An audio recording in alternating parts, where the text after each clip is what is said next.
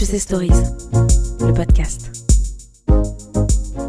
Bonjour à tous, bienvenue pour ce nouveau matin HSC avec euh, nos amis de Publicis, de Ben, de Challenge. Après Jacques Barrault, euh, Pascal Lamy, Michel Barnier ou plus anciennement Jacques Delors, nous avons le plaisir d'accueillir ce matin l'actuel représentant français à la Commission européenne, Pierre Moscovici. La politique Pierre Moscovici a fortement marqué l'histoire de votre famille, celle de votre père, qui, après avoir milité au Parti communiste roumain, a fui son pays en 1947 pour se réfugier en France. Serge Moscovici, psychologue social de grand renom, sera aussi l'un des fondateurs du mouvement écologiste, aux côtés de personnalités comme René Dumont ou Brice Lalonde. Quant à votre mère, Marie Bromberg, elle était une psychanalyste reconnue et l'une des signataires du manifeste des 121 contre la guerre d'Algérie. Ces grandes figures intellectuelles sont peut-être pour quelque chose dans votre brillant cursus académique. Après avoir eu votre bac, au rattrapage, il faut quand même le noter, vous enchaînez deux DEA en sciences économiques, puis en philosophie, puis vous entrez à Sciences Po et enfin à l'ENA, dont vous sortirez sixième à la Cour des comptes. Vos débuts en politique se feront brièvement sous le signe de l'extrême gauche trotskiste après, auprès d'Alain Krivine et de la LCR, mais cela ne dure guère. Vous vous rapprochez du Parti socialiste en 1984 et vous vous mettez au service de grandes figures de la social-démocratie, Michel Rocard, puis Lionel Jospin et Dominique Strauss-Kahn, qui a été votre prof à l'ENA. C'est à cette époque que vous formez votre vision d'une économie de gauche teintée d'un keynésianisme mesuré, avec des convictions résolument réformistes et pro-européennes. Dans les années 80, on voit surtout en vous le profil d'un brillant intellectuel, passionné par le débat d'idées, un homme de l'écrit qu'on mettra régulièrement à contribution pour concevoir des notes et rédiger des programmes. Vous enseignez d'ailleurs l'économie à Sciences Po en binôme avec euh, François Hollande. Vous écrirez d'ailleurs ensemble L'heure des choix, un ouvrage auquel vous aurez nettement plus contribué que l'ex-président de la République, même si son nom apparaissait de façon un peu plus visible que le vôtre au militantisme de terrain. C'est l'ordre alphabétique. C'est l'ordre alphabétique, voilà. Au militantisme de terrain. Euh, au, pardon, euh, au militantisme de terrain, en revanche, vous privilégiez à cette époque une vie nocturne rythmée entre les bains-douches et le palace, décrivant vous-même votre style de vie de l'époque. Je dormais le matin et j'enseignais l'après-midi.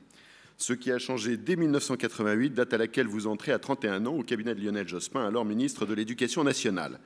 Jospin qui vous pousse, cinq ans plus tard, aux législatives de 1993, à vous confronter au scrutin électoral. Vous êtes investi dans le Doubs, une terre ouvrière, pas un terrain facile pour quelqu'un qui passe alors pour un intello parisien, un dandy élégant, un client du Café de Fleurs, si fidèle qu'une de vos amies vous aurait suggéré de racheter le fonds, vu tout l'argent que vous y avez laissé.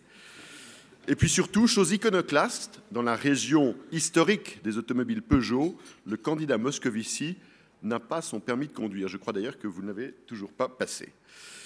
Mais je crois que vous vous baladez à l'époque en scooter Peugeot, ce qui a rattrapé les choses. Vous serez battu à ces législatives de 1993, mais vous remporterez celles de 1997, faisant démentir ceux qui vous reprochaient une certaine légèreté. Vos convictions pro-européennes feront de vous à 40 ans le ministre délégué aux affaires européennes du gouvernement Jospin, de 1997 à 2002, un gouvernement de cohabitation. Jacques Chirac est président de la République, un Chirac que vous trouvez sympathique et que vous imitez parfaitement, paraît-il. À ce titre, d'ailleurs, en tant que euh, ministre délégué aux Affaires européennes, vous participerez aux négociations d'élargissement aux pays d'Europe centrale et orientale. En 2012, vous contribuez à l'élection de François Hollande, dont vous êtes le directeur de campagne.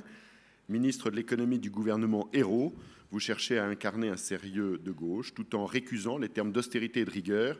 Vous contribuez à faire baisser les déficits, non sans un certain nombre de hausses d'impôts. Cela passe aussi par la restauration des marges des entreprises grâce au pacte de responsabilité et au CICE. Ce quinquennat sera celui des réussites inconnues et méconnues et des échecs qui tuent, écrivez-vous dans le livre que vous venez de publier.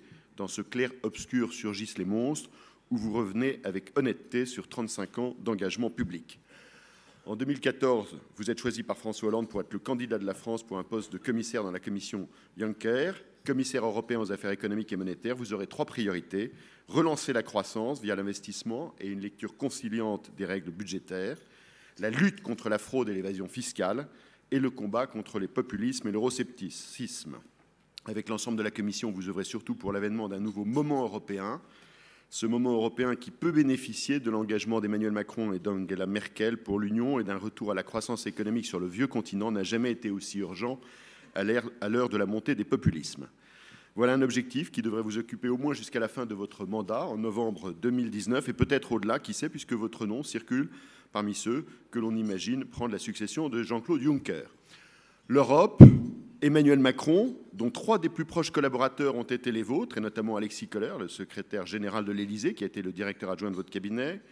La puissance des GAFA, vous avez déjeuné avant-hier à Bruxelles avec les présidents des plus grandes entreprises du numérique pour leur expliquer la proposition de la Commission visant à taxer les entreprises euh, du numérique que vous allez annoncer bientôt et dont vous nous révélerez peut-être tout à l'heure la primeur. Les sujets ne manquent pas, c'est la raison pour laquelle nous sommes à la fois très heureux de vous accueillir, cher Pierre Moscovici, et de vous entendre maintenant répondre aux questions de Vincent.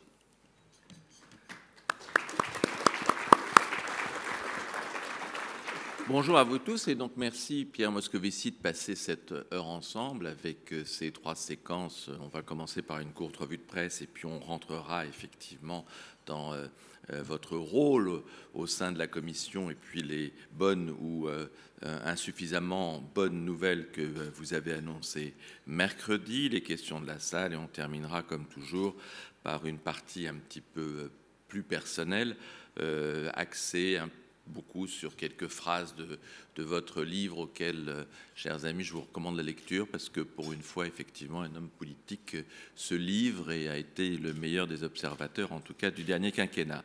Première euh, une que je montre à Pierre Moscovici, c'est celle du Figaro liée à la guerre commerciale dont Trump prend le risque, avec cette, question que pose d'ailleurs le, Figaro dans sa double page consacrée à cet événement. Euh, que peut faire l'Europe en face de Donald Trump? Bonjour, merci de votre accueil.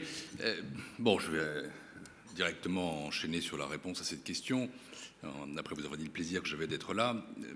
Trump a déclaré la semaine dernière, dans un de ses fameux tweets, les guerres commerciales sont bonnes et elles sont faciles à gagner. Euh, et c'est, euh, à mon avis, une double ânerie. Euh, les guerres commerciales sont comme toutes les guerres, elles ne sont pas bonnes. Elles sont très difficiles à gagner, elles ne font que des perdants. Et nous restons dans l'idée qu'une désescalade est encore possible. J'ai d'ailleurs noté que, tout en présentant ces mesures hier, le président américain avait dit qu'il y aurait d'une part des exemptions, il a cité les partenaires nord-américains, et d'autre part qu'il pouvait discuter d'exemptions avec les autres. Mais euh, qui euh, veut euh, la paix prépare la guerre. La Commission européenne a tout un arsenal de mesures, on en reparlera peut-être plus tard, que nous avons préparées, qui sont disponibles, à commencer par des contre-mesures qui, paraissent anecdotiques sur le tabac, les oranges, le bourbon, les Harley Davidson, mais qui ne le sont pas parce qu'en réalité elles sont, d'une part, ça représente à peu près autant que les mesures prises sur l'acier par Trump, 2,8 milliards d'euros, et d'autre part, c'est très ciblé sur les euh, circonscriptions des principaux membres du Congrès républicain, à commencer par M. Paul Ryan, euh, le speaker de la Chambre. Pourquoi? Euh, Parce que je pense que les républicains ne suivent pas Trump là-dessus. Vous avez vu la, démission spectaculaire de Gary Cohn, qui était le conseiller économique de Trump, l'homme raisonnable de la Maison-Blanche, qui est parti, ce n'est pas un secret, parce qu'il était opposé au protectionnisme, donc c'est pas fini. Juste une petite précision, les 2,8 milliards d'euros, c'est ce que serait en fait le, produit des taxes sur l'acier européen? Ah, euh, Oui, à peu près. Mais ce, que nous pouvons élever, quand à l'OMC, nous sommes autorisés, quand un pays prend des mesures contre nous, à supprimer un certain nombre de mesures favorables que nous avions prises en sa faveur. Ça, c'est ce qu'on appelle une contre-mesure. Et donc, nous avons un stock de contre-mesures disponibles sur toute une nomenclature de produits. Jusqu'à 2,8 milliards d'euros. Jusqu'à à peu près 2,8 milliards d'euros. Mais c'est pas fini, car il y a encore d'autres réponses. Si par exemple il y avait, euh, après la surcapacité d'acier, une surimportation d'acier sur le continent, à ce moment-là, nous pourrions prendre ce qu'on appelle des mesures de sauvegarde, c'est-à-dire pour le coup des mesures de protection de nos propres marchés. S'il advenait que sur le marché spécifique visé par Trump, euh, qui est euh, l'acier et l'alu, il y avait un danger. Enfin, bien sûr, il reste l'OMC, nous, nous continuons à croire au multilatéralisme. Et donc, si euh, cette guerre euh, escalade, alors à ce moment-là, nous irons naturellement euh, nous défendre devant l'Organisation mondiale du commerce. Alors, deuxième article sur lequel je voulais vous faire réagir, c'était dans Les Échos ce matin. Retour sur l'élection italienne de dimanche, un édito, coup de massue pour l'Europe. Le confrère parle également d'un violent rejet européen. Pourquoi en Italie? Et puis, question euh, additionnelle, pourquoi les marchés n'ont pas paniqué à l'inverse d'autres décisions politiques comme le Brexit, par exemple? Il y a trois dimensions. D'abord, oui, c'est un coup de massue pour l'Europe. Qu'un grand pays fondateur de l'Union européenne, la troisième économie de la zone euro, un pays qui a toujours été au cœur du projet européen, euh, et des votes qui, où au premier tour, un parti populiste et un parti d'extrême droite, parce qu'il ne faut pas confondre le mouvement 5 étoiles et la Lega, euh, font à eux deux 50%. Cela dit, en France, au premier tour de l'élection présidentielle, les partis anti-européens faisaient aussi 50%. Donc on voit quand même les effets des modes de scrutin qui sont un peu différents. C'est un coup de massue pour l'Europe. Pourquoi l'Italie? Euh, je pense qu'il y a deux raisons fondamentales. D'abord, la crise économique. L'Italie est le pays qui euh, s'est le moins bien tiré à ce stade de la crise économique. C'est incontestablement des grands pays de la zone euro celui qui a la croissance la plus faible, euh, avec des inégalités qui ont frappé le Sud. Et vous avez que le Sud a voté parfois à 50, 60, 75% 60% à Naples pour M. Di Maio, le, leader du mouvement 5 étoiles. et puis, il y a un deuxième facteur qui est l'émigration, l'immigration. 620 000 euh, réfugiés ou migrants euh, en Italie ces trois dernières années, avec, me semble-t-il, un défaut de solidarité des Européens à l'égard de l'Italie qui était laissé seul face à ce problème. Et, du coup, ça a plutôt frappé le Nord. Et là, vous avez, la carte est extrêmement intéressante. La Lega, ce parti d'extrême droite, est maintenant un parti très répandu dans le pays, et il a presque toutes les circonscriptions du Nord.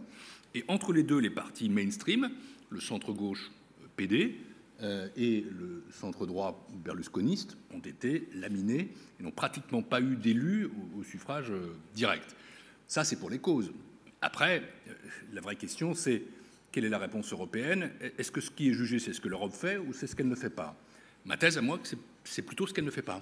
Donc la réponse ne doit surtout pas être le repli sur soi, mais doit être au contraire une offensive pro-européenne intelligente. Pourquoi les marchés réagissent-ils calmement? Euh, parce que c'est l'Italie. Euh, vous aviez évoqué mon père tout à l'heure, il avait écrit un livre dans les années 70 sur un, physicien italien qui s'appelait Baliani, qui était euh, un disciple de Galilée. Et Galilée disait, et pourtant elle tourne. Il parlait de la planète. Mais l'Italie, ça tourne. C'est-à-dire que vous avez quand même des institutions, vous avez un président de la République, vous avez un État. Mais oui, vous avez une banque centrale, vous avez une, dette qui certes est très importante, mais essentiellement détenue par les Italiens donc moins périlleuse que d'autres. Vous avez un système bancaire qui a fait son travail. Donc, l'idée générale, c'est quand même qu'on ne sait pas comment et on ne sait pas vraiment quand, mais ils arriveront à trouver un gouvernement. Un gouvernement qui ne sera pas anti-européen. Et, là, le, président de la République va jouer un rôle très important parce que c'est lui le garant euh, des engagements européens euh, de, la République italienne et du système politique italien qui est quand même assez robuste et qui, en a vu d'autres. Hein. Alors ce matin, Libération a fait son événement sur euh, le fameux rapport qui va être dévoilé aujourd'hui par Jean-Dominique Sénard et Nicole Nota sur l'objet social de l'entreprise. Et Libé titre Et si on changeait la vocation d'entreprise La question que je vous pose, en fait, c'est la question qui met en une est-ce que dans les entreprises, est-ce qu'il n'y a pas que le profit dans la vie des entreprises? D'abord, heureusement, je pense qu'il n'y a pas que le profit dans la vie des entreprises, d'ores et déjà. Euh, deuxièmement, euh, tout de même, l'entreprise a une vocation essentielle qui est la création de valeur et de richesse, et ça, ça ne changera pas.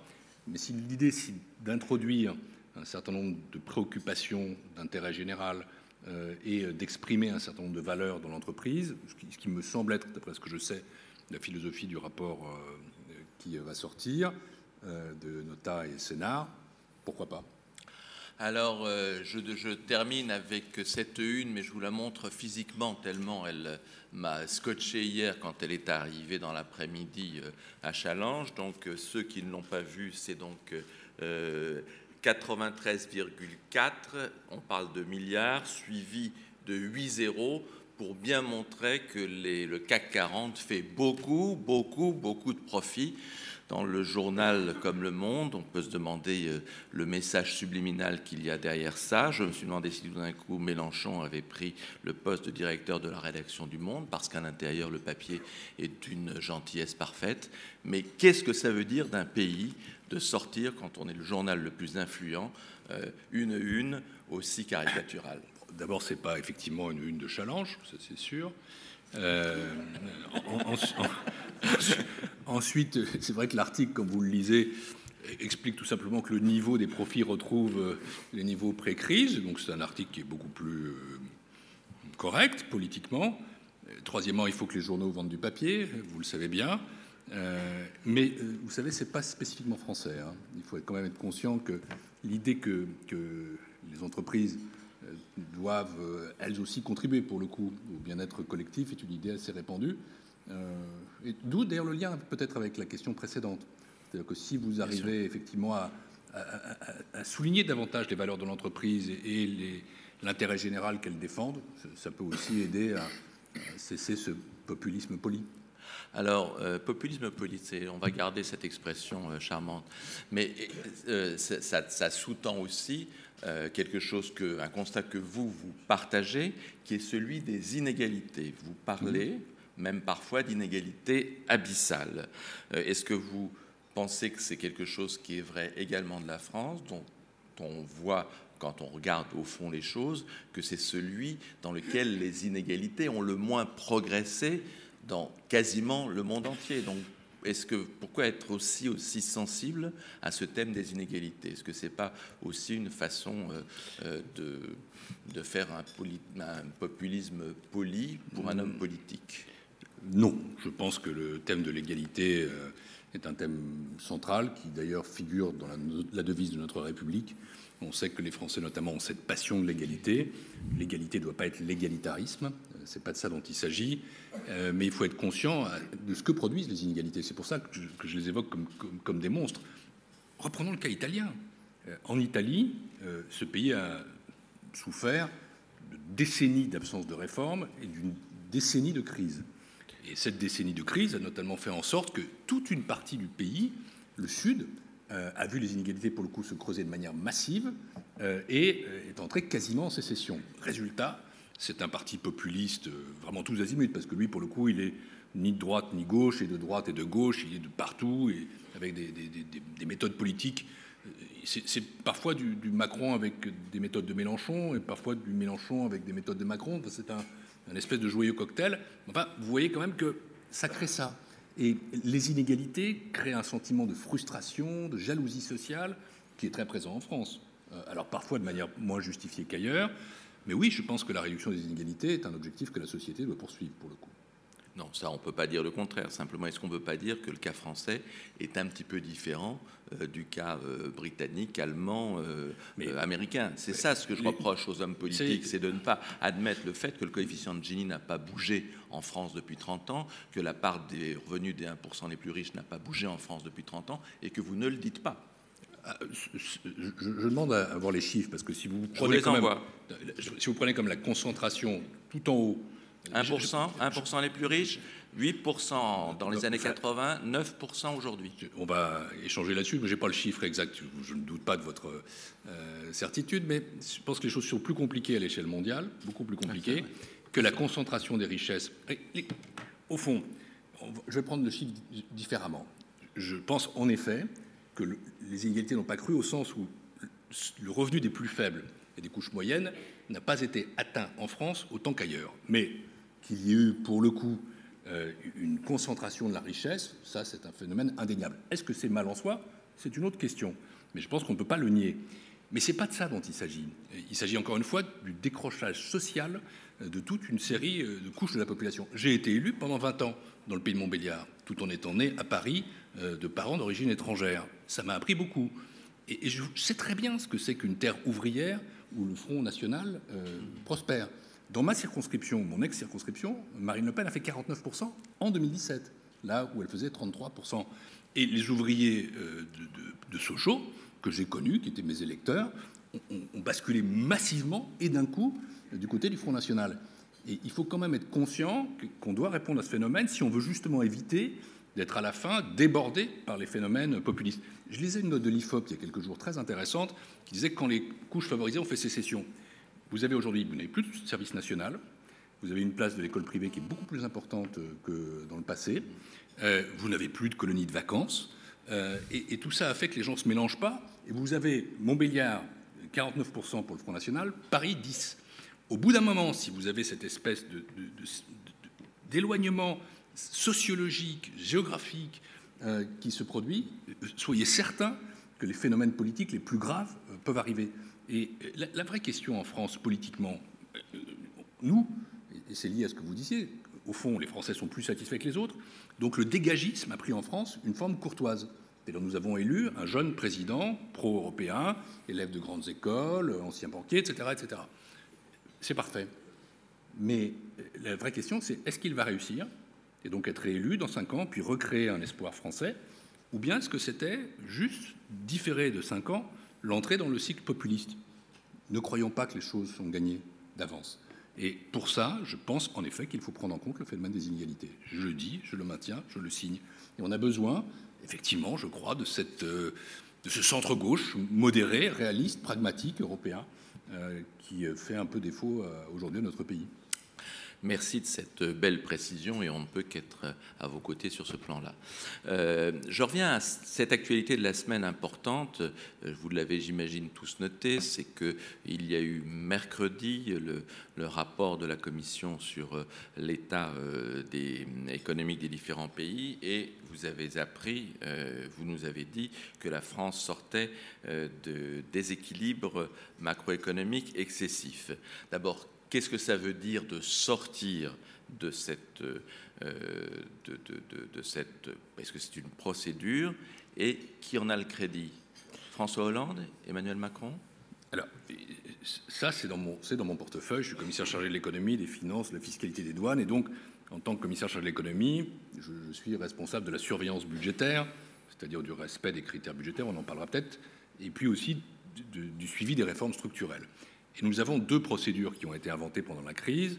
La procédure très connue euh, de déficit excessif, qui elle est extrêmement précise, avec des critères euh, arithmétiques. C'est très simple, c'est est-ce que vous êtes au-dessus ou en dessous de 3% Est-ce que vous êtes au-dessus ou en dessous de 60% de dette publique Ça, on oublie pour le moment, euh, parce que personne n'est en dessous de 60%, sinon des pays qui étaient totalement sous-endettés, mais même l'Allemagne est légèrement au-dessus.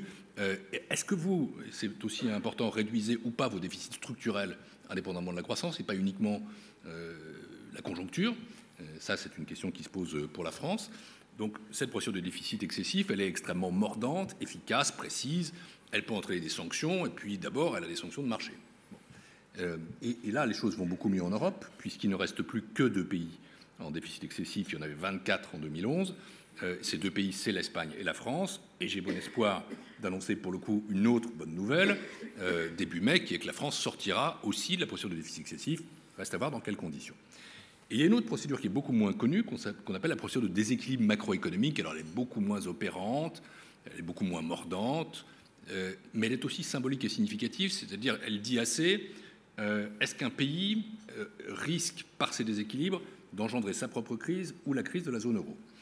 Et il y a quatre notches, quatre niveaux.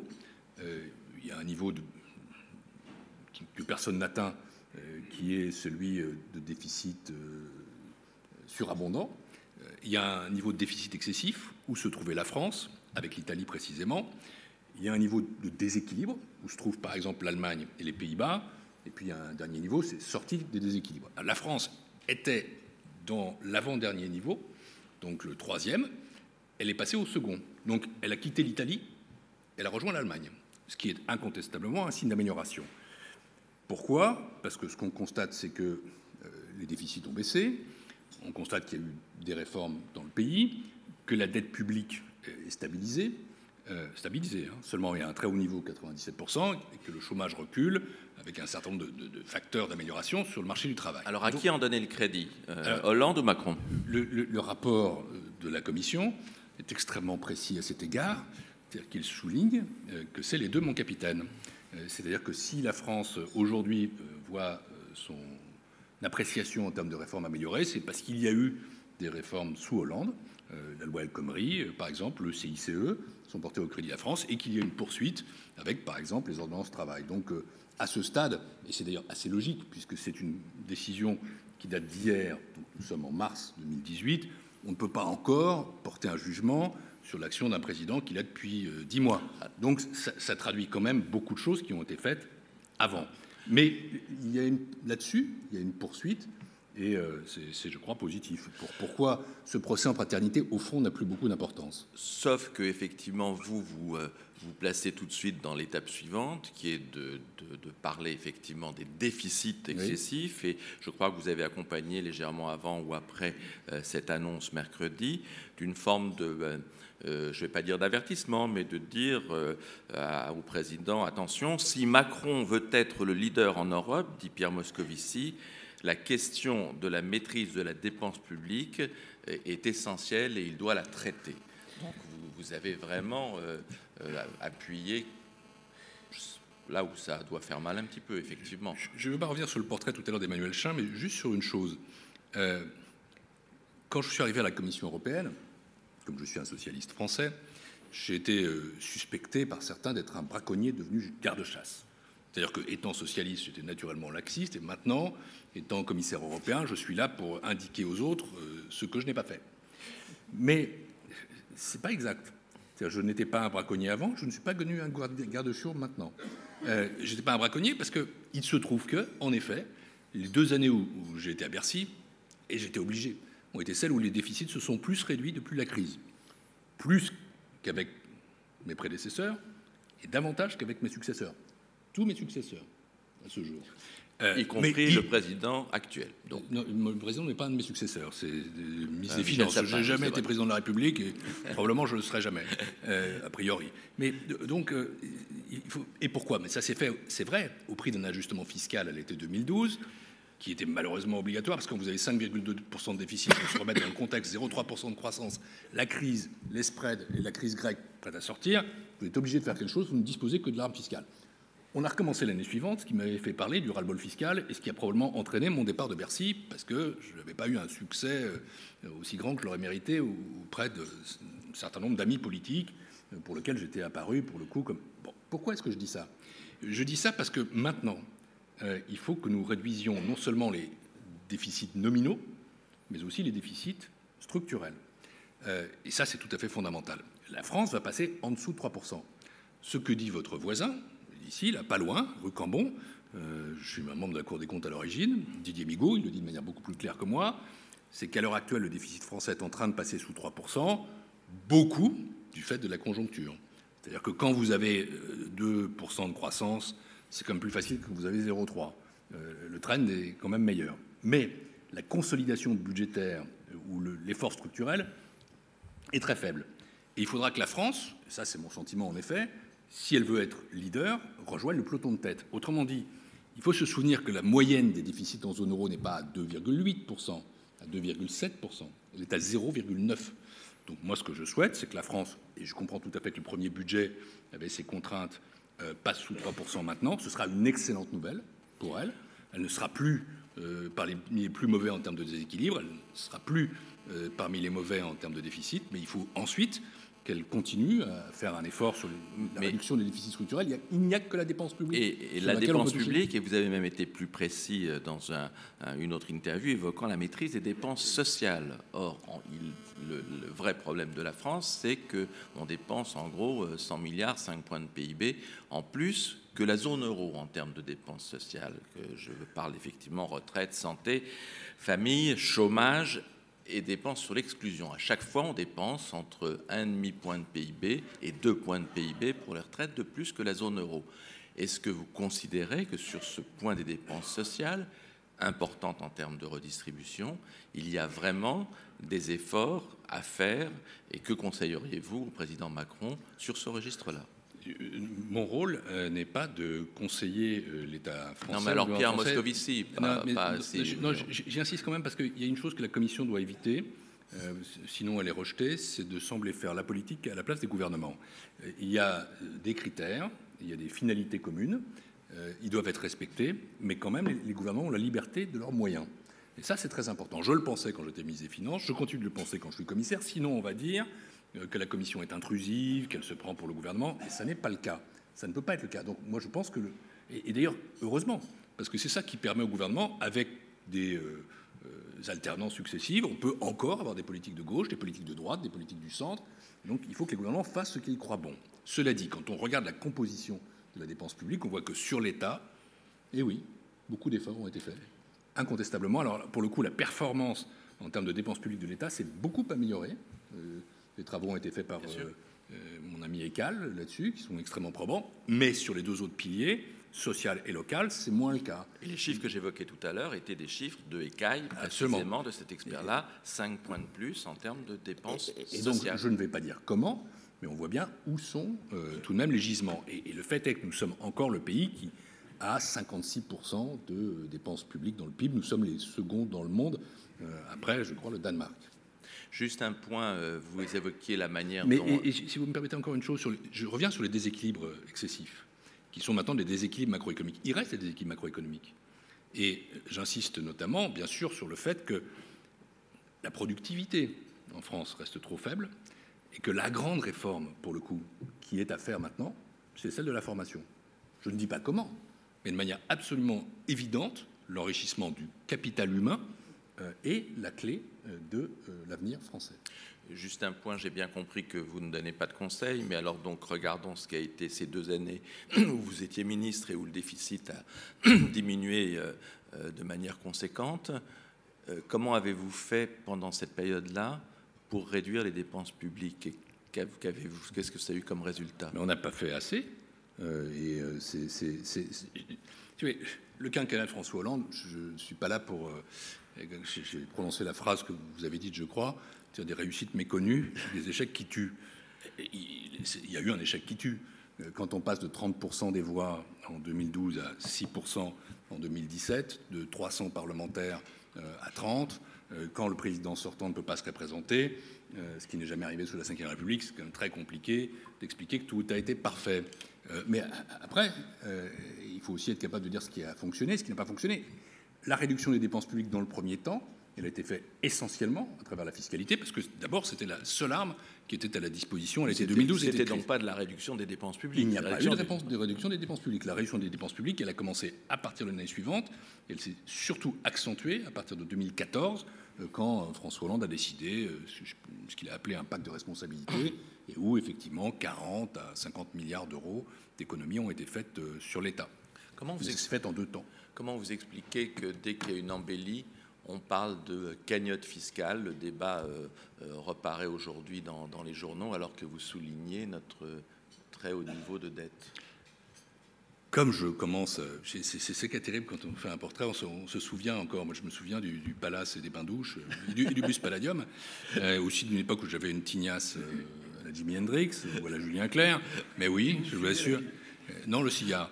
Euh, non, la pipe, jamais. mais bon, tout ça, c'était extrêmement bien. Mais maintenant, aujourd'hui, je suis un jeune sexagénaire, euh, un peu chauve, mais pas mal, avec beaucoup d'expérience politique. Donc, je me souviens de la première cagnotte, la vraie. C'était en 2000. Laurent Fabius était mise des Finances. Et là, pour le coup, la France devait avoir 1,5% de déficit, un excédent commercial, créer des centaines de milliers d'impôts. On approchait des élections. Et il y a eu un excédent budgétaire. donc le débat s'est fait sur la cagnotte. Autrement dit, on se demande à ce moment-là à qui on va distribuer. Et donc tout de suite, comment on fait de la dépense publique? Le débat est mortel. Il est mortel pour les finances publiques il est mortel politiquement. Parce que quand vous entrez là-dedans, tout le monde a l'impression que ça y est, tout va bien. Et donc on va distribuer de l'argent qu'on n'a pas. La France n'a pas cet argent. Il n'y a pas de cagnotte. La cagnotte aujourd'hui est un mythe. Quand vous passé juste sous 3%, alors que les autres sont à 0,9. Quand vous êtes à 97% de euh, dette publique, quand la moyenne de la zone euro est à 87, quand votre dette publique se stabilise alors que celle du reste de la zone euro diminue fortement, mais non, vous devez continuer à faire des économies. Faire de la dette et faire de la cagnotte, c'est exactement le contraire. Et vous allez, pour le coup, créer des appétits de toutes sortes qui vont être frustrés parce que quand bien même il y a une petite distribution, elle concernera un ou deux milliards d'euros, et tout le monde dira oui, c'est bien, mais pourquoi pas moi?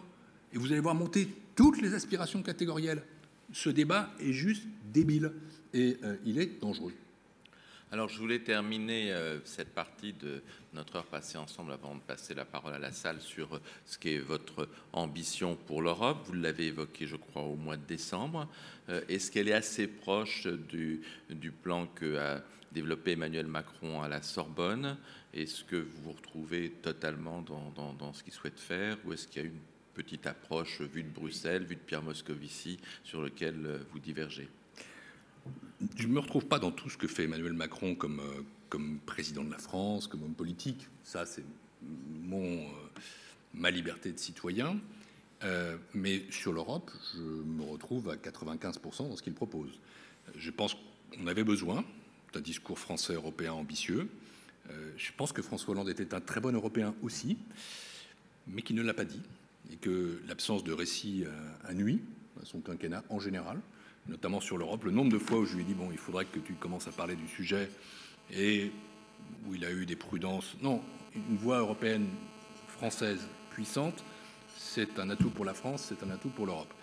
Et d'autant que ce qu'il défend, notamment sur la zone euro, je le partage. Je le partage d'autant plus que nous l'avions défini ensemble quand j'étais ministre des Finances et lui conseiller du président de la République en 2013. Ça, depuis cinq ans maintenant, je plaide pour un budget de la zone euro, qu'il soit un budget de stabilisation, d'investissement, euh, peut-être une assurance euh, chômage. Là, pour le coup, c'est la lutte contre les inégalités euh, et les divergences, pour utiliser un terme plus économique, qu'il faut mener. Je plaide pour un ministre des Finances de la zone euro. Qu'est-ce que ça veut dire, un ministre des Finances de la zone euro? C'est quelque chose d'extrêmement pratique et concret. Aujourd'hui, je suis, moi, le commissaire en charge de l'économie et des finances. Donc, je siège à ce qu'on appelle l'Eurogroupe, la réunion des ministres des Finances, 19 ministres des Finances, plus euh, Mario Draghi, plus le patron de ce qu'on appelle le mécanisme européen de stabilité, un Allemand Klaus Regling, plus le Fonds monétaire international euh, quand il s'agit des programmes d'assistance, notamment la Grèce, plus la Commission. 23 personnes dans la salle. Et aujourd'hui, c'est une instance qui est totalement fermée, euh, qui ne rend compte à personne, ni à l'opinion, ni aux médias, ni au Parlement. Et alors pour le coup, c'est peut-être une observation psychosociologique quand vous prenez des décisions à huis clos et sans contrôle, ce ne sont pas les mêmes que quand elles se déroulent à l'air libre. Toute entreprise a besoin de contrôle. Elle a le contrôle de ses actionnaires. Et maintenant, elle ne peut plus s'abstraire de l'opinion publique. Votre titre. C'est-à-dire ça, c'est très important.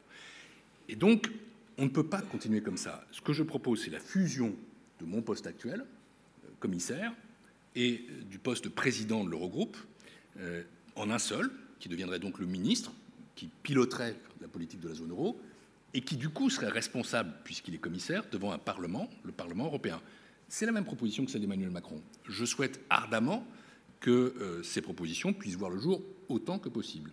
Et j'approuve, euh, oui, quasi littéralement, les deux discours faits par le président Macron euh, à l'APNIX, cette fameuse colline d'Athènes, et à la Sorbonne. Après, là on revient à une des questions que vous posiez sur l'Italie. Observons quand même que ça devient compliqué. C'est-à-dire que le paysage politique européen n'est pas forcément favorable à cette grande ambition. Et nous avons dans un an des élections européennes qui sont extrêmement redoutables, parce que si on projette les résultats électoraux nationaux sur le prochain Parlement, on ne voit pas de majorité et les groupes populistes comme la première force. Il faudra quand même y réfléchir aussi euh, en termes de coalition européenne pour la suite. Alors, donc, euh, la parole est à la Mais ce n'est pas une raison pour renoncer à l'ambition. Donc je pense que le président Macron, tiens, là je vais lui donner un avis c'est pas parce que ça résiste qu'il faut baisser les armes. Euh, c'est parce que ça résiste qu'il faut passer à l'offensive. Une première question qui vient de euh, nos amis de Publicis. Jérôme, c'est à toi. Merci Vincent. Bonjour Pierre. Tu as déjeuné, je crois, mercredi avec euh, les principaux dirigeants des entreprises du, du numérique. La Commission a un projet de taxer ces acteurs. C'est un sujet qui a suscité énormément de crispation ces dernières années sur le plan symbolique, c'est sans doute important de réussir à le faire. Hier, en média, tu donnais quelques détails sur ce projet. Je crois qu'on serait, on serait curieux d'en savoir plus, si tu peux en dévoiler une partie. Et aussi nous dire comment tu juges la position des groupes euh, européens du numérique en comparaison des acteurs chinois et américains. Si ce projet de cadre commun fait porter le risque de diminuer la compétitivité des acteurs européens, tout simplement de, de la zone européenne sur ces sujets-là, et si ce projet est de nature à favoriser la fin de la captation de l'essentiel de la croissance de l'économie digitale au profit d'acteurs étrangers à l'Europe. J'aimerais aussi te proposer de répondre à cette question en imitant Jacques Chirac, puisque Mes imitations de Jacques Chirac sont d'une part un peu passées maintenant, puis elles étaient essentiellement culinaires. Par exemple, elle pourrait dire qu'il n'y a rien à bouffer ici et que c'est quand même terrible de, parler sans avoir une bière devant soi, euh, juste une petite bouteille d'Evian. Mais sur le numérique, c'est pas ça. Euh, donc, je vais quand même essayer de répondre un peu, plus sérieusement. Euh, D'abord, pourquoi taxer le digital, somme toute? Parce que on constate aujourd'hui une distorsion de concurrence entre cette économie, notamment entre les grands acteurs, et le reste de l'économie. Pour ce qu'on en sait, les entreprises du numérique, je parle essentiellement des grandes plateformes, des grands acteurs que sont les fameux GAFA, mais aussi des Asiatiques et notamment des Chinois, euh, payent à peu près 9% d'impôts sur leurs revenus, pourtant qu'on arrive à l'identifier, en moyenne en Europe, là où les autres payent 23%. Donc, vous avez pour le coup une captation de rente et l'idée que ces entreprises échappent largement à l'impôt.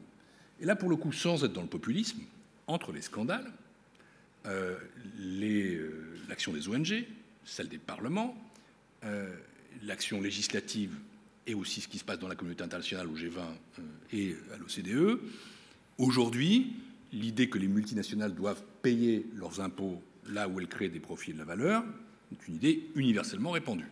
Et elle est pas, elle est juste équitable. C'est pas payer plus, c'est payer ce qu'on doit. Donc nous pensons euh, à la Commission européenne qu'il faut que ces entreprises commencent tout simplement à payer des impôts. Ma collègue Margaret Vestager euh, a imposé euh, à Apple de payer 13 milliards d'im- d'impôts qui, à son avis, n'ont pas été versés et constituent une aide d'État, parce que le taux effectif d'imposition payé par Apple en Irlande est de 0,05%. Problème n'est pas de savoir si le taux d'imposition irlandais est trop faible. C'est à 12,5%. 12,5%, c'est acceptable. C'est leur souveraineté. 0,5%, ça n'est pas possible. Et donc, il faut maintenant passer à cette taxation effective, en particulier des GAFA et des géants du numérique. Ça, c'est un sujet, me semble-t-il, assez consensuel. Après, on se dit, comment fait-on? Et là, ça devient extrêmement difficile parce qu'on ne peut pas non plus le reprocher de bénéficier de législation favorable et du fait que l'imposition des sociétés a été définie en gros il y a un siècle, dans les années 30 du siècle passé, sur une base essentiellement physique. Je suis un, Français, on parle d'une entreprise automobile euh, qui a une grosse usine à Sochaux euh, où elle emploie 10 000 personnes. Ça, c'est typique pour l'imposition des sociétés. Cette entreprise va payer ses impôts plein pot. On sait où est l'établissement, on sait où sont les employés, et c'est essentiellement national à l'époque. Aujourd'hui, l'économie est mondialisée, ces flux digitaux sont des flux dématérialisés, et pour certaines entreprises, on ne sait nous ni où est leur établissement stable, ni où est leur activité, et on n'a pas de moyen de l'identifier. Donc il y a déjà une première question, c'est comment est-ce qu'on arrive à mesurer la présence numérique? Ça, c'est la première dimension, c'est la dimension internationale. C'est des travaux qui sont menés par l'OCDE euh, et qu'on va examiner la semaine prochaine au G20 à Buenos Aires, G20 Finance, où je serai bien sûr. Et, je crois qu'il faut essayer de trouver un consensus là-dessus, y compris avec les Américains, puisque le problème est mondial. Mais on sait très bien que les Américains ne seront pas d'accord pour avoir un système de taxation homogène. Donc les Européens doivent, et c'est le deuxième niveau, passer à un système proprement européen d'impôt sur les sociétés modernes. C'est ce que j'appelle l'assiette commune consolidée d'impôt sur les sociétés. Non pas l'idée d'avoir les mêmes taux, mais d'avoir la même assiette partout, et de pouvoir consolider les résultats des groupes européens pour ensuite arriver à taxer leur activité là euh, où euh, on arrive à l'identifier. Ça, pour moi, c'est la grande réforme de l'imposition des sociétés du XXIe siècle, et j'espère ardemment que les Européens la voteront. Il y a déjà une proposition sur la table. Et puis il y a un troisième niveau, qui est de plus court terme, euh, qui est à l'initiative française, celle d'Emmanuel Macron, celle de Bruno Le Maire, qui est de dire il faut qu'on fasse une taxe temporaire à court terme ciblée sur le numérique. Euh, alors, eux ont proposé une taxe sur le chiffre d'affaires, nous sommes en train d'étudier la manière de la réaliser. La taxe sur le chiffre d'affaires même pose des problèmes parce qu'elle peut entraîner des mécanismes de double imposition. Justement, il ne faut pas pénaliser les start-up ou les scale-up. Je ne vais pas citer tel ou tel patron d'entreprise française que je voyais justement mercredi à, Bruxelles qui me disait bon, moi je paye mes impôts, je paye 42 millions d'euros. Il doit payer beaucoup plus que certains géants. Ce n'est pas ceux-là qui sont visés. Donc il faut qu'il y ait un seuil. Le seuil que nous définirons, c'est celui qu'on trouve en général dans les mécanismes de l'OCDE, c'est 750 millions d'euros. Donc ce seront les entreprises qui ont un chiffre d'affaires supérieur à 750 millions d'euros qui seront ciblées, avec un taux très faible. Euh, et, voilà quelle est l'idée de base de cette taxe ciblée qui rapportera quelques milliards d'euros à l'échelle européenne, mais qui, après la question de savoir c'est à quoi on l'affecte, est-ce que c'est une ressource propre, est-ce que c'est national, nous verrons bien. Euh, et donc nous allons agir à ces trois niveaux, international, européen structurel, et puis euh, taxe de court terme. Et je l'annoncerai le 21 mars, ce ne sera que le début, parce qu'ensuite il faut que le Conseil des ministres de l'Union européenne l'adopte à l'unanimité, ce qui est toujours euh, la croix à la bannière. Il faudra que les grands États membres, notamment la France, y mettent beaucoup d'énergie politique. Mais je crois que c'est un sujet très fort. Ce que j'ai constaté, c'est que les entreprises du numérique étaient conscientes du problème, euh, qu'elles étaient prêtes euh, à contribuer, à condition que ça se fasse de façon intelligente, qu'elles étaient davantage séduites, à vrai dire, par les solutions structurelles que par les solutions de court terme, ce que je comprends. Il faut toujours faire attention aux impôts qu'on crée à titre temporaire, et puis ensuite qui se pérennisent. Le, régime de TVA en Europe euh, est temporaire depuis 1993. Et euh, c'est un peu comme Alien, si vous voulez. C'est-à-dire, au début, vous avez une petite créature, à la fin, vous avez un bidule qui devient assez énorme et qui peut bouffer euh, tout le vaisseau spatial. Faisons-y attention. Donc, choisissons plutôt les réponses structurelles. Mais néanmoins, je ferai une proposition aux trois niveaux qui épargnera l'économie du numérique, euh, les scale-up et les start-ups, parce que nous estimons évidemment que sa contribution à l'économie est très précieuse. Il s'agit juste de faire en sorte que les grandes entreprises du numérique payent leurs impôts là où elles créent des profits et de la valeur de manière équitable euh, et de la même façon ou au même niveau que les autres entreprises euh, de l'économie. D'ailleurs, si on a une assiette commune consolidée d'impôt sur les sociétés, avec la présence digitale, on ne va pas viser le digital, ça concernera toutes les entreprises. Et l'industrie est globalement favorable. Pierre Moscovici, merci de cette réponse longue, parce que le sujet Elle est, longue brûlant. je voulais être un peu précis. Et donc, simplement, comme effectivement, il nous reste quelques questions de la salle et un quart d'heure pour les, prochaines, et, notamment celles de nos amis de Bain, est-ce que vous pouvez le faire plus vite euh, des deux côtés? Oui, moi je veux juste demander un commentaire parce qu'on a discuté en début d'entretien de populisme, euh, de euh, protectionnisme. On n'a pas évoqué l'accélération belliqueuse avec la Corée. Il y a certaines Cassandres qui comparent cette période actuelle avec les années 30 et avec à la limite de la, Deuxième Guerre mondiale. Je voulais savoir qu'est-ce que quelqu'un de mesuré comme vous, ce genre de comparaison inspire. Quand j'ai écrit ce livre qui s'appelle Dans ce clair-obscur sur Gilles Lémon, c'est une phrase de Gramsci qui disait Le vieux monde est mort, le nouveau tarde à apparaître, et dans ce clair-obscur sur Gilles Lémon. Lémon, c'est pas telle ou telle personne euh, politique. C'est le nationalisme, c'est le populisme, c'est la guerre, c'est le fanatisme, c'est l'intolérance, c'est le retour de l'antisémitisme, c'est le racisme.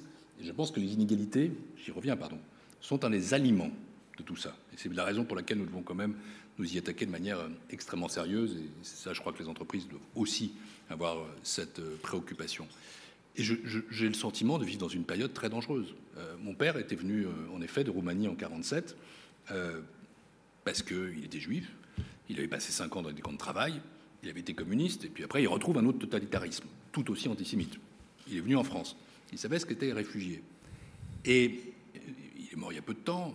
Il avait une terreur, une peur panique du retour de ces phénomènes de haine qui avaient marqué sa jeunesse. Il me l'a transmis en partie. Je suis extrêmement inquiet de cette période. Elle me fait peur. Euh, nous n'avons pas, heureusement, euh, en Europe ou dans le monde, les grandes figures fascistes euh, des années 30. On ne voit pas apparaître un Mussolini ou un Hitler. Enfin, on a quand même un climat assez années 30 sans le fascisme. Et on voit monter partout ce populisme dangereux. Parce qu'on parle de l'Est, de la Pologne et de la Hongrie, mais en Autriche, il y a un parti d'extrême droite avec des relents extrêmement nauséabonds qui appartient au gouvernement. Je ne sais pas bien ce qui se passera en Italie, mais la Lega Norte, qui n'est plus la Ligue du Nord d'ailleurs, est l'homologue de Marine Le Pen.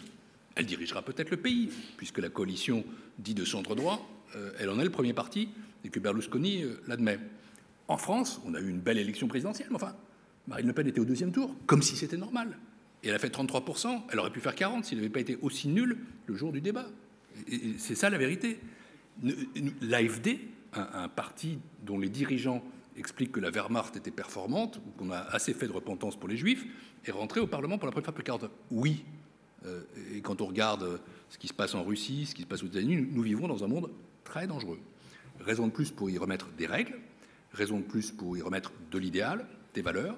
Et là, je pense que l'Europe a un modèle particulier à affirmer, parce qu'elle est le continent qui marie l'efficacité économique et des préoccupations de justice sociale et aussi d'ouverture sociétale. Et ça, je pense qu'il faut et environnemental. On doit défendre ça bec et ongle. Ce monde nous fait peur, ce monde me fait peur. Il ne faut pas en sous-estimer les dangers. Il ne faut pas non plus en être paralysé, mais du coup, il faut être encore plus offensif. Une autre question de la salle? Monsieur là et puis après là-bas. Le micro arrive. Bonjour, je suis Richard Sankar et je dirige les opérations de BNP Paribas en Roumanie. Donc j'ai une question en fait au sujet des déséquilibres euh, régionaux, non seulement au niveau des pays, mais au niveau également de l'Europe. Et j'ai posté une question sur le SMS en demandant, peut-être un peu naïvement, mais est-ce qu'on ne pourrait pas élargir la bande des 3% et considérer que tout dépassement soit utilisé pour le financement des infrastructures, transport, santé, éducation? Parce que du coup, ces pays qui sont nouvellement arrivés n'ont pas forcément tout le mode d'emploi, en tout cas le modus operandi, pour pouvoir effectuer le rattrapage, et ont probablement besoin, à l'instar des pays développés, qui sont maintenant là aujourd'hui, de cette flexibilité qu'ont ces pays, dont le nôtre, au moment où ils ont dû faire un gros effort au niveau de leur développement d'infrastructures. C'est une idée qui a été euh, mise sur la table aussi par un groupe d'économistes franco-allemands qui proposait au fond de s'abstraire de, des chiffres mêmes. Si vous parlez de la Roumanie, c'est un pays que je connais bien, non seulement parce que mon père y était né, mais parce que j'étais le rapporteur pour l'adhésion de la Roumanie à l'Union européenne, au Parlement européen. Euh, c'est un pays qui connaît une croissance très forte, pour prendre cet exemple-là, vous le savez, plus de 5%, euh, mais où on a des phénomènes de corruption endémiques. C'est d'abord cela qu'il faut traiter, d'indépendance de la justice, du système politique n'est pas irréprochable, loin s'en faut. Je pense que ce sont ces phénomènes-là qu'il faut d'abord traiter parce que ce sont ceux qui compromettent le plus. Ensuite, il faut garder dans les prochaines perspectives financières une politique de cohésion, euh, de réduction des inégalités euh, suffisante. Je me méfie toujours euh, des flexibilités excessives. Je suis favorable à la flexibilité dans l'interprétation des 3%, et je l'ai montré. Mais si on commence à sortir les investissements, les infrastructures, alors à ce moment-là, où est-ce qu'on commence, où est-ce qu'on finit? Par exemple, la France va nous dire on va sortir toutes les dépenses d'investissement militaire, et puis on va repartir avec des déficits à 4-5%. Et derrière, le vrai problème pour la Roumanie ou pour les pays euh, nouveaux, c'est pas la même chose, c'est la dette. Ils sont peu endettés parce qu'ils avaient un très petit stock de dette euh, quand ils sont entrés dans l'Union européenne, mais ça monte. Mais si on l'accepte pour tous, alors que la moyenne de la dette publique est encore à 87% et que certains pays tangentent les 100%, c'est le cas de la France, ou les dépassent, c'est le cas de l'Italie avec 130%, donc je ne suis pas pour jouer trop avec les règles. Mais des règles sont applicables à tous. On ne peut pas les. Deux questions là-bas. Les faire à géométrie variable. Oui, bonsoir, Quentin Orion. Euh, on n'a pas du tout parlé du Brexit ce matin, mm. et, ça me semble être un des événements majeurs qui va euh, concerner euh, l'Europe dans les, dans les prochains mois. J'aurais aimé avoir votre position sur le, sur le sujet et, les conséquences que ça pouvait avoir pour la France. Avec ce, ce, petit point que hier, je crois, la présidente du patronat britannique a, euh, très sérieusement, dire il est temps que, euh, de, que Bruxelles ait une position plus ouverte. Euh, donc, est-ce que vous, vous êtes plus Barnier ou plus patronne du CBI oh, Moi, je suis extrêmement clair. Je pense que l'Union européenne négocie très bien dans cette affaire, que les positions de la Commission sont définies pour toute la Commission, très bien portées par Michel Barnier, que derrière lui, il y a les 27 États membres, que l'unité des 27 est très importante, que nous voulons négocier sur la base de principes qui sont extrêmement clairs, qui sont le refus de tout cherry picking. On peut pas, you cannot cake and eat it. Donc ça, c'est eux qui ont choisi le Brexit. Et s'ils choisissent de sortir du marché unique, de choisir de sortir de l'union douanière, ils ne peuvent pas avoir les bénéfices, euh, plus les coûts. Donc il faut vraiment euh, qu'on assume les conséquences de ce divorce qu'on le résolve de la meilleure manière qui soit, mais qu'on l'accepte. Donc moi, je suis totalement, pour le coup, Barnier, euh, totalement Commission, mais aussi totalement 27. Et notre force, c'est de négocier de manière unie, de manière ferme et sur la base de principes. La grande difficulté de cette affaire, c'est qu'en face de nous, on a un gouvernement britannique euh, qui aujourd'hui cherche son équilibre politique, euh, qui est partagé entre des gens parfaitement raisonnables, c'est le cas de Phil Hammond, chancelier de l'échiquier, des hard Brexiters qui dans tous les sens, puis Madame May au milieu, qui elle est plutôt aussi, je crois, bien orientée, mais qui doit tenir compte de ses forces. Et au fond, le grand problème, le grand péril, il est politique. Et la patronne du CBI devrait se tourner vers son gouvernement, pas vers Bruxelles. Nous, nous raisonnons en pure logique.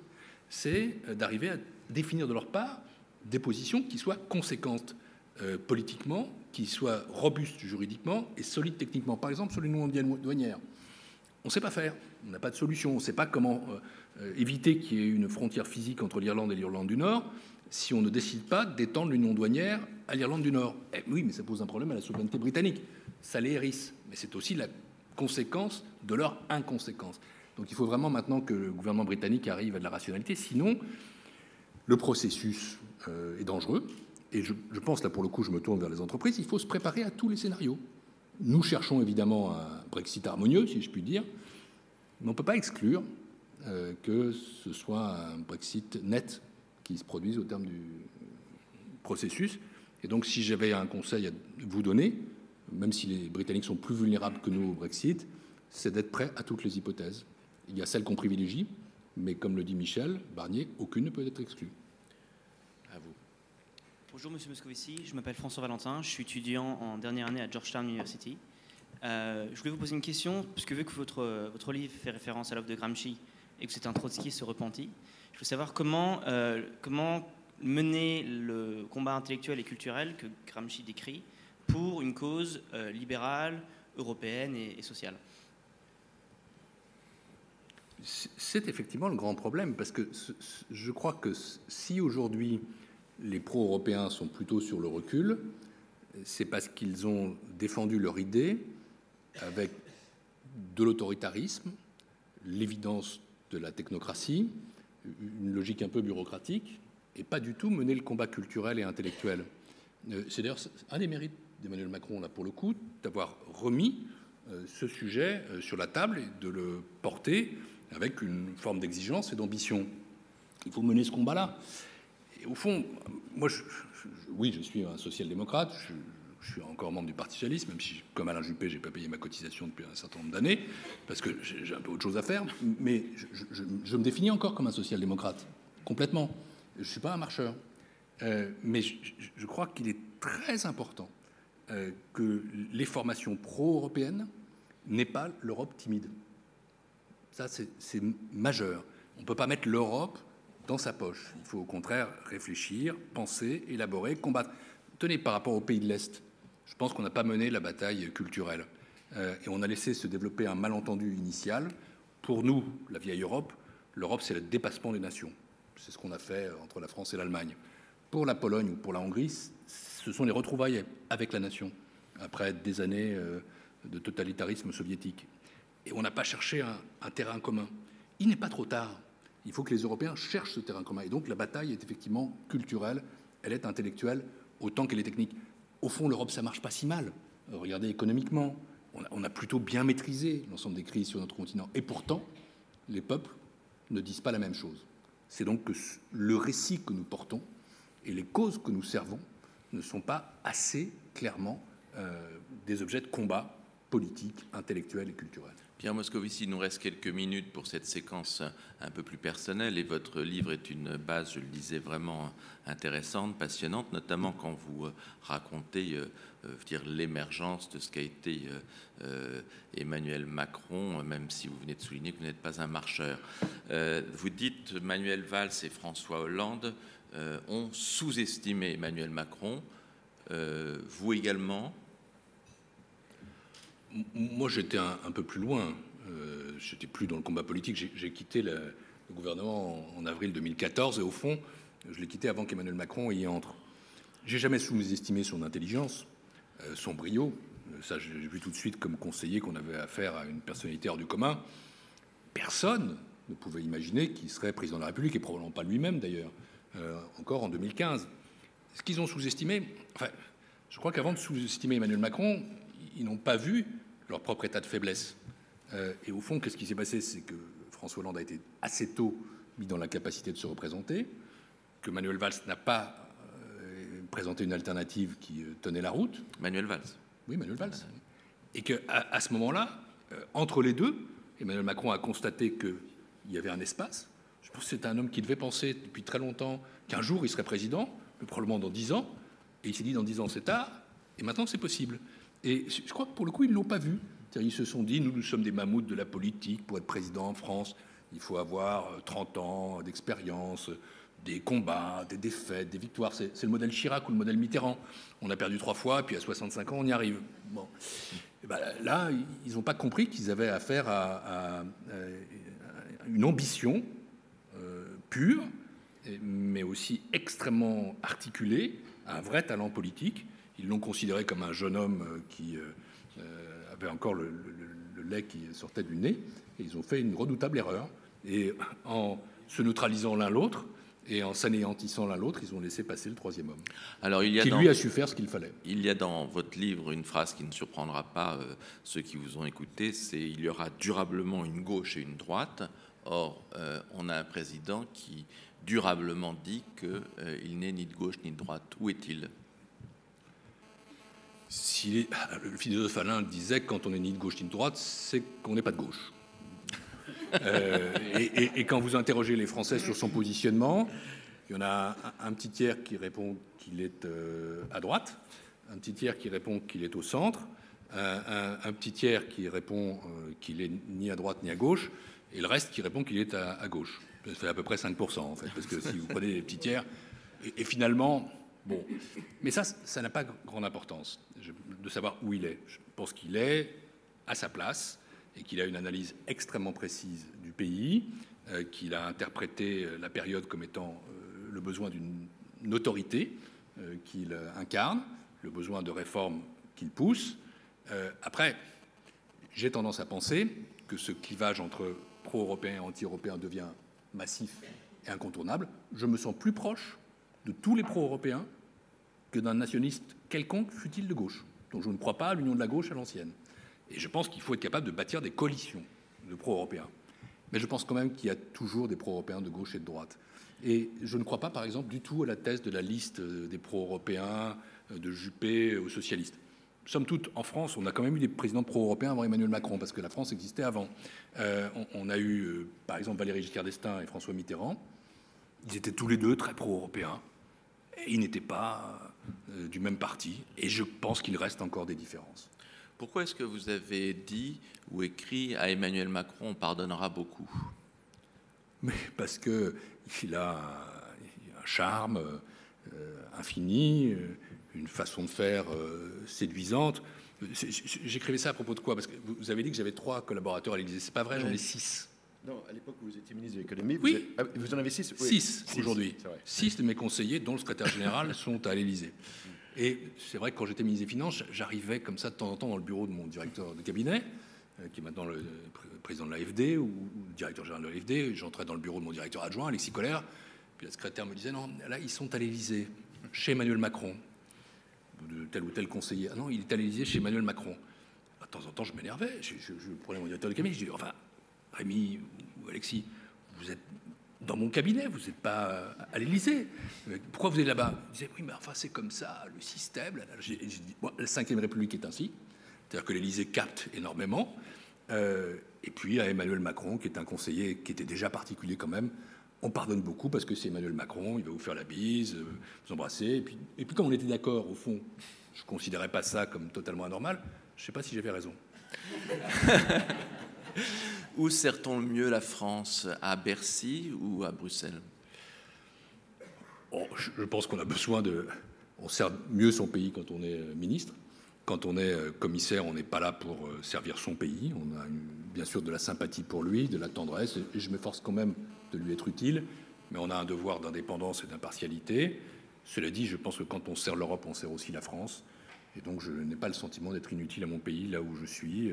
Et, je dois dire que mes années à Bruxelles sont plus heureuses que mes années à Bercy.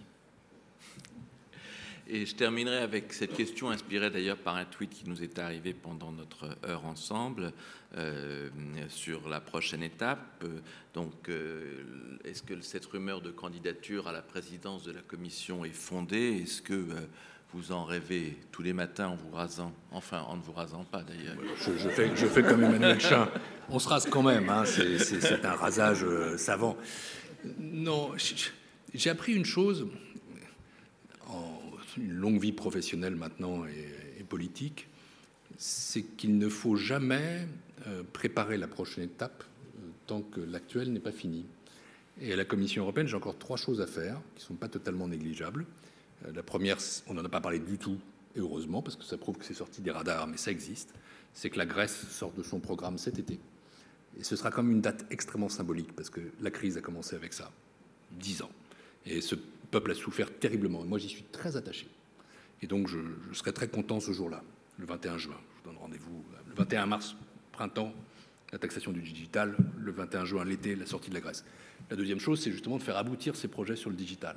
Il va quand même il falloir y mobiliser beaucoup d'énergie. Puis la troisième, c'est de faire en sorte que la croissance demeure, mais avec le sérieux budgétaire et la réduction des inégalités. Je pense qu'on peut arriver à faire les trois à la fois. Euh, et, j'ajoute des réformes structurelles. Donc d'arriver à aider à piloter euh, la zone euro euh, dans cette direction-là. Puis j'en ajouterai une quatrième, toujours avec les trois mousquetaires, vous savez, ils sont quatre, c'est qu'on essaie quand même de faire des progrès sur la zone euro malgré le contexte très difficile. Et là, on a aussi un rendez-vous en juin. Et que le président Macron et la Commission européenne, qui sont en l'occurrence alliés, obtiennent un succès. Une fois que tout ça aura été fait, je penserai à la suite. Et ce que je sais, c'est que voilà, je, je, me sens encore assez en forme. Euh, et que je, pense avoir encore une vie après. Donc je ne prendrai pas ma retraite. Euh, j'espère que l'expérience que j'ai, au fond, euh, je, fais partie des rares personnes qui ont fait le tiercé dans le désordre. Non pas que je sois turfiste, mais j'ai participé à toutes les institutions de l'Union européenne. J'ai été parlementaire pendant six ans, député européen. J'ai été membre du Conseil des ministres de l'Union européenne pendant sept ans, comme ministre des Affaires européennes et ministre. Maintenant, je suis membre de la Commission. Je connais bien mon pays. J'ai été élu local. J'espère avoir une vision un peu pragmatique et encore un peu d'énergie. Donc je pense que j'arriverai à trouver quelque chose d'utile. Euh, J'essaierai de faire en sorte que ce soit le mieux.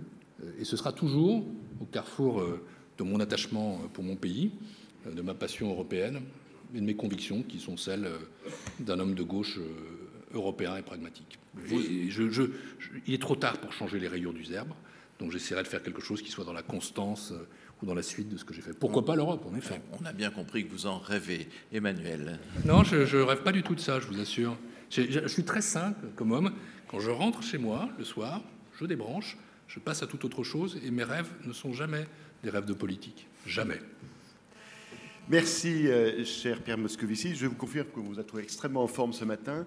Euh, vous donniez il y a quelques années des, cours d'économie à Sciences Po. Ce matin, ça a été un cours magistral d'économie de la part du commissaire européen aux affaires économiques à cet auditoire d'HSC. Vous avez commencé par nous expliquer que les guerres commerciales, dont certains disent qu'elles sont bonnes et faciles à gagner, ne sont jamais bonnes.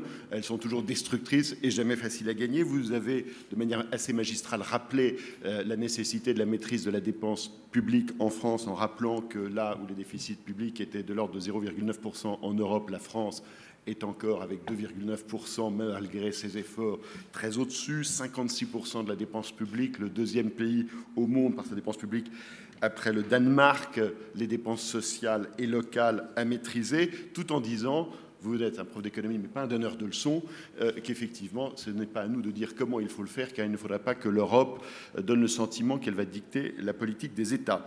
Sur les distorsions de concurrence avec les entreprises numériques, là aussi, c'était extrêmement clair. 9% euh, d'impôts payés en moyenne par ces entreprises contre 23% pour euh, les entreprises des autres secteurs. Des distorsions de concurrence que vous voulez combattre avec ce grand projet fiscal de l'assiette commune d'impôts consolidé sur les bénéfices, une vraie ambition sur le Brexit. Michel Barnier négocie très bien. Euh, il y a une commission unie sur des principes clairs, mais il faut aussi se préparer à tous les scénarios, des scénarios qui inquiètent en Europe. Vous avez très clairement aussi euh, expliqué le vote italien. Vous avez, c'est peut-être l'héritage de votre père, de cette terreur des haines qui remonte dit votre inquiétude dans cette période, cette nécessité euh, d'Europe, euh, que les formations pro-européennes n'est pas l'Europe timide. Euh, c'était très intéressant de vous entendre aussi sur cette nécessité d'une vision culturelle européenne à un moment où il y a des pays qui voulaient dépasser les nations, d'autres qui veulent retrouver la nation. Il va falloir, et c'est un des grands enjeux effectivement de cette Europe tellement nécessaire euh, à laquelle vous allez vous employer avec d'autres. Ce n'est pas parce que ça résiste qu'il faut baisser les armes, c'est parce que ça résiste qu'il faut être offensif. Euh, c'est ce que l'on vous souhaite. Vous disiez face à tous ces périls, euh, il faut se poser la question de savoir ce que l'Europe fait ou ce qu'elle ne fait pas. C'est peut-être ce qu'elle ne fait pas, et donc tout ce qui reste à faire, et nous vous invitons évidemment à le faire. Euh, c'est le vœu que nous formulons ce matin. Euh, voilà, chers amis, très bonne journée. Le prochain matin HEC sera avec Tom Enders, euh, le président d'Airbus, le 27 mars. D'ici là, beaucoup de bonnes choses. Très bonne journée à toutes et à tous. Merci.